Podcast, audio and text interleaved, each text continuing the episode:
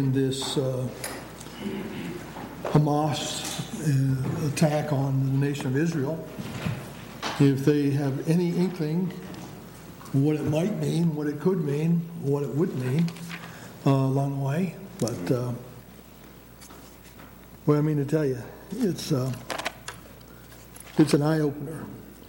And I would suggest that what we do is we keep our eyes on China, keep your eyes on Russia, Gog and Magog, and the hordes of the east moving into the west.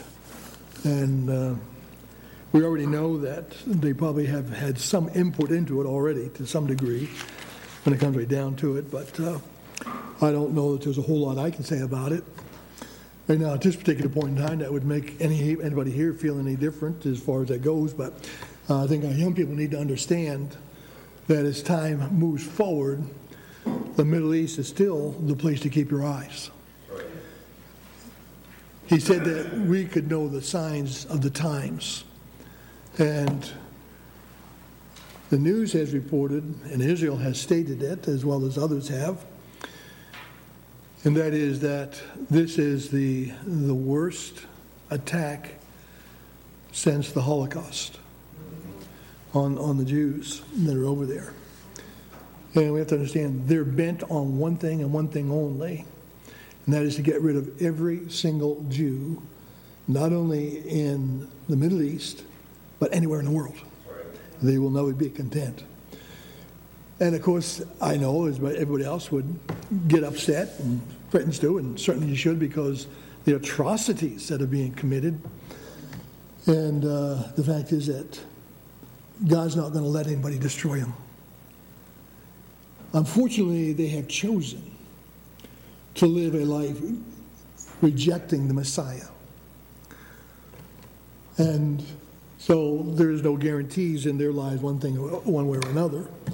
But when it comes right down to it, God is not done with the Jews. This may well be part of the fact that God's hands are off for the time being. But even even though the Hamas and uh, the other terrorists that are over there, they can only go so far before God pulls the plug on them. So there's going to be a remnant, and we better be aware of what what all that significance is about and be forewarned that it's just a matter of time before the Father sends the Son. So it is happy birthday time? Is it, is it happy birthday time? Well, I think it is. I think it is. We can sing it a cappella. Of course we can. Yeah. You got to start. I would never want to ruin anybody's birthday. The last thing in the world I'm going to do is ruin his birthday. Well, let's sing happy birthday to Brother Tom. All right. Happy birthday to you. Happy birthday to you. Happy birthday, God bless you. Happy birthday to you. Sorry for those who had to hear me on the mic. We're looking at the uh, last point I'll be making out of Psalm 61 and introduce uh, Psalm 60, I'm sorry, and then moving into Psalm 61.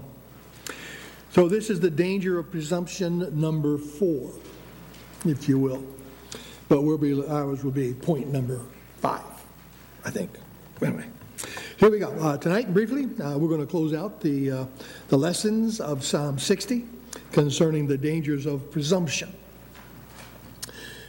To this particular point, we have lifted out five dangers that we face when we presume whether God, uh, whether with God or without others, we strike out.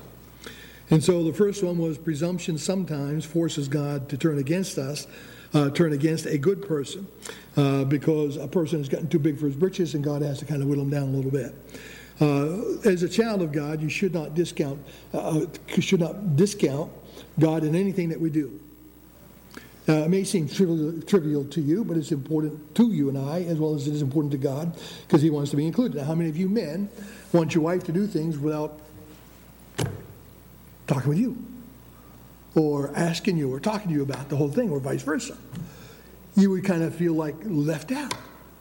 You would probably feel hurt, and you get an emotional depression. Oh, on. You could have at least asked me. You could have talked to me about it. One thing, you know, one of those kind of things here. Well, I, I, I don't, oh, God doesn't get depressed. But usually when we get ahead of God, because we got too big for our britches, it's because we think we can handle this. And a child can be pretty insulting when a parent wants to help them and the child keeps pushing them back. I can do this. I, can, I don't need your help. I can do this. And it isn't that we can't do certain things, but there are some things that we strike out on that God already knows that may not be uh, something that we would have seen or something that we would not have predicted, but He sees it and He may have a different, uh, a different direction for us to go. So it's important. Put it before the Lord because he, he, he knows ahead of time. And so the second thing was presumption forces God to get our attention, and that is when we strike out ahead of God, God is still back here and say, hey, yo, yo, yo, come on back here a minute or two. Yeah, I'm going to talk to you about this a little bit. Uh, the third thing was presumption forces bad things in the lives of good people in order to produce great results, and that is humility. And so uh, God had, we can look at Joseph in a couple of, a couple of uh, uh views, if you will, and I think one of them was that God was going to prepare Joseph to do something astounding. And that astounding was to save much people alive. It wasn't just only the Egyptians, but it was all in the Mediterranean area that uh, when Egypt was being blessed with their harvest, able to store, they were able to be able to sell and give to areas and nations and people all around the Mediterranean. And so uh, God allowed what happened to Joseph to happen. And God said, I'm going to use this to prepare Joseph for the most important task of his entire life. Then, of course, we also realize that his brothers, as Joseph said, you meant evil, but God meant it for good. So that's one of those situations there. But thirdly, presumption forces bad things uh, in the lives of good people. And the fourth thing was presumption is best cured by, by, by godliness. And that's what we're going to be looking at here in a little bit. Uh, so, uh, presumption is best cured, and God's credentials are the only ones. We finished that last week. God's credentials are the only ones that really matter. Uh, thinking more highly of ourselves than we ought to think will get us in a lot of trouble. That's that uh, attitude. I'm, I'm, too big for my britches along the way. And so, finally, tonight, uh, should be number six here. Uh, God, when, when godly fear is lacking, we're on our own. And that's where Israel is right now. Israel is still under God's umbrella. I mean, God still has plans. God still has a purpose for Israel. But they have turned their back on God. For the many of them have turned their back on God. Now, the Orthodox, they're still back in the day of Moses, if you will, back in the Old Testament, the days of the law. But uh, they have turned their back on God's gift of Messiah. And as a result of that, they're really on their own. And uh, you can see that uh, a lot of things have happened to Israel that probably would not have happened if they had embraced the Messiah, for sure. And so, in verses 9 through 17, Psalm 60, and uh, 9 through uh, 12, it should be uh, verses 9 through 12. Uh, who will bring me into the strong city? Who will lead me into Edom? Wilt not thou, O God, which hast cast us off? And thou, O God, which didst not go out with our armies, Give us help from trouble, for vain is the help of man, though through God, rather, we shall do valiantly, for he it is that shall tread down our enemies. Now, it, it's kind of like uh, uh, waking up a little bit after the fact, coming to the reality of, okay, we really did get ahead of ourselves here on this thing for sure. So, in, in these verses 9 through 12, we see that David has come full circle from that of pridefulness that said, I, I, have done this before. Uh, I, it's, not a, it's not a first time for me. Uh, I believe that I can do it again. And there's probably a whole lot of I, I, I in there based on past successes, in which uh, he's looking back and he's discounting the fact that God was the one who gave him those victories. God is willing to fight for his people when it is absolutely necessary. And so David's saying to himself, at this particular point, he said, I've gotten ahead of God, and it's turning out to be a disaster. Note verse 10 when he says there in verse 10, Wilt not thou, O God, which has, hadst cast us off, and thou, O God, which didst not go out with our armies? David went out.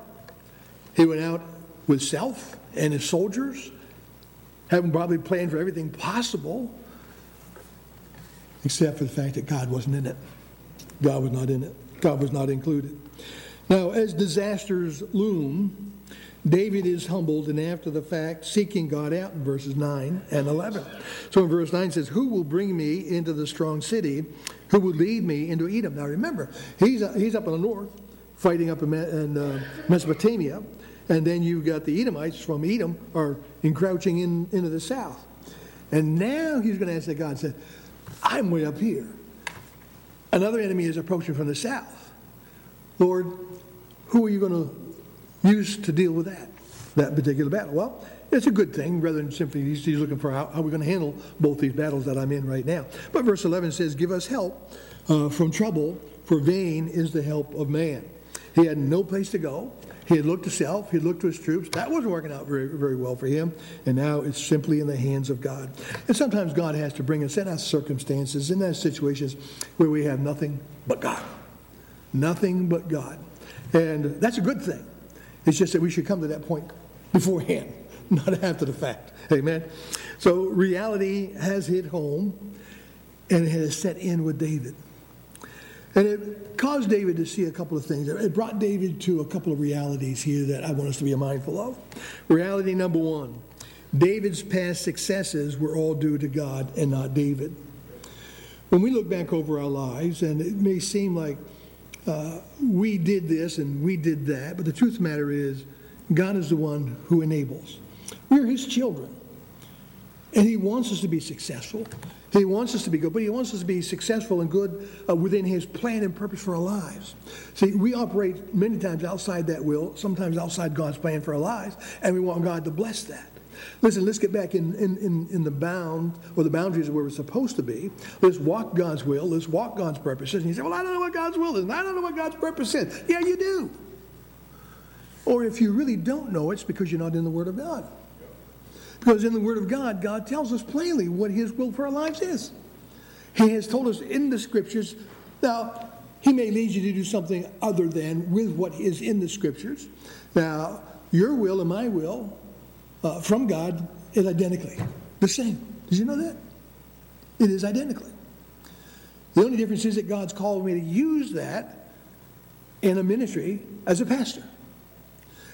He has still called you with, this, with the, uh, with the uh, same expectations within God's will for our lives to reach those around us whom I would never reach people at work, people in your neighborhood, and so on.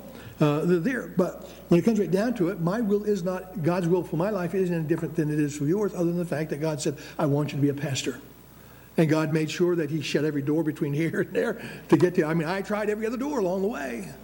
And the only door that I could get through was, was the pastor when it comes right down to it. So the first reality is that David's past successes were all due to God and not David. In John chapter 15 and verse 5, Jesus says uh, there, He said, Without me, ye can do nothing. Now, you can do a lot. I mean, you could build a house, you could fix a car, you can do all those kind of things without God. But how much better is it to do those things with God? Amen? How much better? Because you know what? I looked at some of the things that I did in my early adult life, and along the way, still making mistakes along the way. And that was, uh, I never really checked in with God. And I could look back on those things now. I look back and say, I did not do this with God. I did not ask God to get involved. I did not ask God to guide me or to direct me or one thing or another. I was not a prayer warrior back in those days. Praying, going to church was not a part of my life. Even though I had been raised differently, it was not a part of my life. And so I can see some of the things that I did that I should have just gotten to the Lord, said, Lord, I'm not sure I'm going to be in over my head over this, but Lord, you guide and you direct and get me through this mess. And many times the outcome of some of those things were a real disaster, a real disaster. And I realized that uh, I spent more time doing nothing than I would have if I'd done something with the Lord.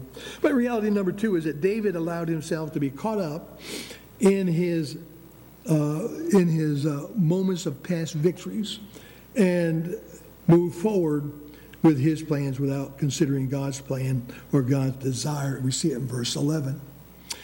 Now, when you look at this reality number two, many times Christians are, are moving forward on past victories.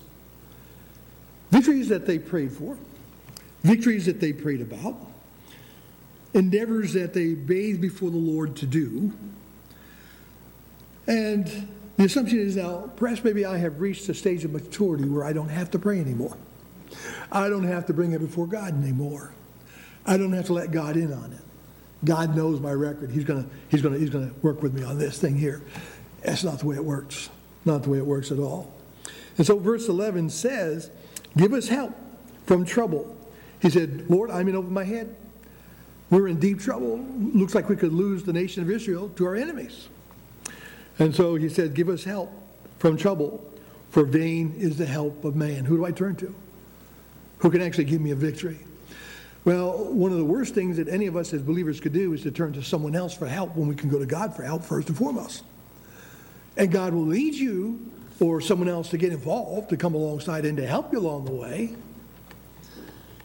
And so David learned another lesson.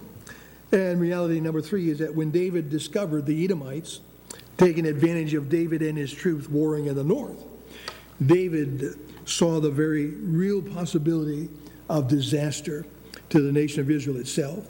And this led David to rightly and wisely question his own abilities. Now, it's one thing to say, Lord, I don't think I'm up to this. I don't think I'm up to being a pastor. I don't think I'm up to being an evangelist. I don't think I'm up to being a missionary. I don't think I'm up to a Sunday school teacher. I don't think I'm up to whatever it is that God would have us to do. And I don't think there's any problem admitting that I don't have what it takes. But I have a God who can enable me to do what it takes or to provide what I need in order to be able to accomplish what He's called me to accomplish. And that's all God really wanted from David. It was, was that, that David would check in with God and say, God, I don't know how this is going to sugar off. I know I've got enemies to the south, I've got enemies to the west, I've got enemies to the east, I've got many enemies to the north. And Lord, I want to do this, but Lord, if you don't want me to do this, then Lord, you stop me. But Lord, if you're in this, then Lord, I want you to provide the ability and the knowledge and the wisdom to be able to accomplish this. That's not that difficult. It's not that hard to do, is it? But it's amazing how pride always tries to take a shortcut. And so God has has to sometimes, and at times, bring us back to reality.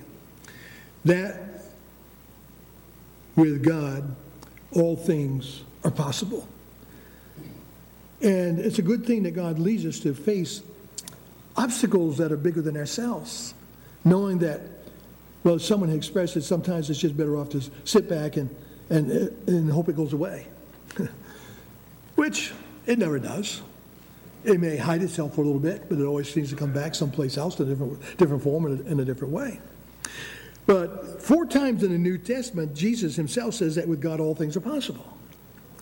And he even acknowledges with himself that, that he himself operated within the will of God. He's the Son of God, but he operated within the will of God. And so, reality number four this evening is that in all of this, that which Satan could not accomplish, with armies of the Canaanites. Satan was able to do with pridefulness and past victories. Boy, the absence of humility. Don't you think for a moment that Satan doesn't recognize it? And he will puff you up. I think it's Judge Judy uses this expression. She said, when, you, when you're buying a car from someone and they tell you how great it is, she said that's called puffing. They're making it sound better than what it really is buyer beware, for sure. Well, you know, Satan is a puffer. If he senses that a lack of humility in us, then he will puff at us with all kinds of pride. You can do this. You can do that. You don't need God. You don't need this church. You don't need that. Yeah, you, you've got it. And you get out there and you realize, whoa, I really didn't have it after all. And so always, always invoke God in your, in your plans and allow him to guide us or to guide you with his foreknowledge, his wisdom, and his presence. There is nothing more comforting than doing what God wants you to do, knowing that God is beside you. But boy, it's a whole different ballgame when you're out there, you're doing the doing, and you know that God's not alongside of you. There is an emptiness, there is an uneasiness, an unsettledness about it. And so, the exercise of our will, or allowing God to direct our will makes the difference between success or failure, whether, who to, whether it's who to marry, where to go to school, with whom to make friends. Now, listen, We make a lot of foolish decisions out there because we have this attitude I'm a grown up, I'm mature. But you don't have a crystal ball. You don't know the future. Let me tell you something God does know the future. He doesn't need a crystal ball, but He knows the future. And so we make decisions not bathed before God, especially when we've already made up our mind that we're going to do a certain thing. And we're going to go out and we're going to do this come the floods or whatever comes. whatever comes. There's another word that I'm going to use it. But you get the, you get the, you get the idea. And so our young people are choosing schools that are not going to help them spiritually. They're choosing schools and courses that are not going to be worth a nickel when they get out of school. And you think of all that money wasted when if they had just spent some time in prayer before God, saying, Lord, I'm, I'm between a rock and a hard place. I don't know what to do. I don't know which way to go. Lord, you guide and you direct me. And then you stop. You stand back and give God some time to lead you. We have this tendency, well, I prayed to God yesterday and today's another day. I'm going to make my choice, make my decision. Well, you know, we have to be careful. Even, even, even uh, whom to make friends with, we have to be careful. Where to live and, and, and where to go to church, or, or, but a few important areas where God's will is paramount in our lives as the children of God. If you're not saved, you're on your own. Every bit as much as someone who is willing to act independent of God's will for their lives or God's plan for their lives. Technically, you're, you're on your own when you step outside of that. But let's make sure we understand that the place God has in our plans will make all the difference between success or failure along the way. Now, Jesus was fully committed to the will of the Father. We'll close with this, getting our prayer time here in John chapter 5 verse 29. There had been a discussion about who Jesus was and what his purpose and all was. And, and his response is simply in verse 29 and shall come forth they that have done good unto the resurrection of life, and they that have done evil unto the resurrection of damnation. Now, that's not really the verse that I wanted. Where, where Jesus simply said, um, there we go to the next verse. Yeah, verse 30. He said, I can, I, I can of mine own self do nothing. He's a Son of God. He was here at creation. He helped to speak the world into existence, the universe and all of creation into existence. But look what he says here. He says, um, I can of my mine own self do nothing. He was simply saying, even though I am co equal with the Father, I have surrendered my will to the Father's will. Now, folks, that's powerful. That's a powerful example. Are we any more important than Jesus that we don't have to submit our wills to the Father's will? He goes on and he says, uh, uh, I can of myself do nothing. As I hear, I judge, and my judgment is just, because I seek not mine own will, but the will of the Father, which has sent me. If you and I want to live a successful Christian life, the Father's will for our life and how we execute that is absolutely paramount as to a successful Christian life or a failed Christian life. Amen? Not necessarily maybe the things we want to hear, but let's finish out the rest of the week strong. Lord, I didn't invoke you on Monday. I didn't invoke you on Tuesday. Lord, Wednesday wasn't much better out there in the world. But I'm going to make sure that Thursday, Friday, Saturday, and until you come, Lord, I'm going to check in with you first and foremost. And I'm going to give you time to speak to my heart. And make sure that you allow time for God to lead and, to guide you there. But then uh, just let me introduce this next psalm. It's, it's about mixed emotions, about mixed emotions. And I think all of us at one time really have, have mixed emotions about certain things along the line there.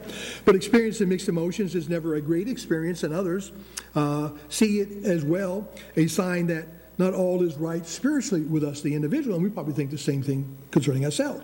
So one has to wonder about Joseph's emotional state as his brothers sold him to Satan's merchants, uh, to the Sabaean merchants rather, uh, to be sold as a slave. These are my brothers, my flesh and blood, and they're selling me. They put me on the slave market. So things were looking up somewhat as he served in Potiphar's house and he served well.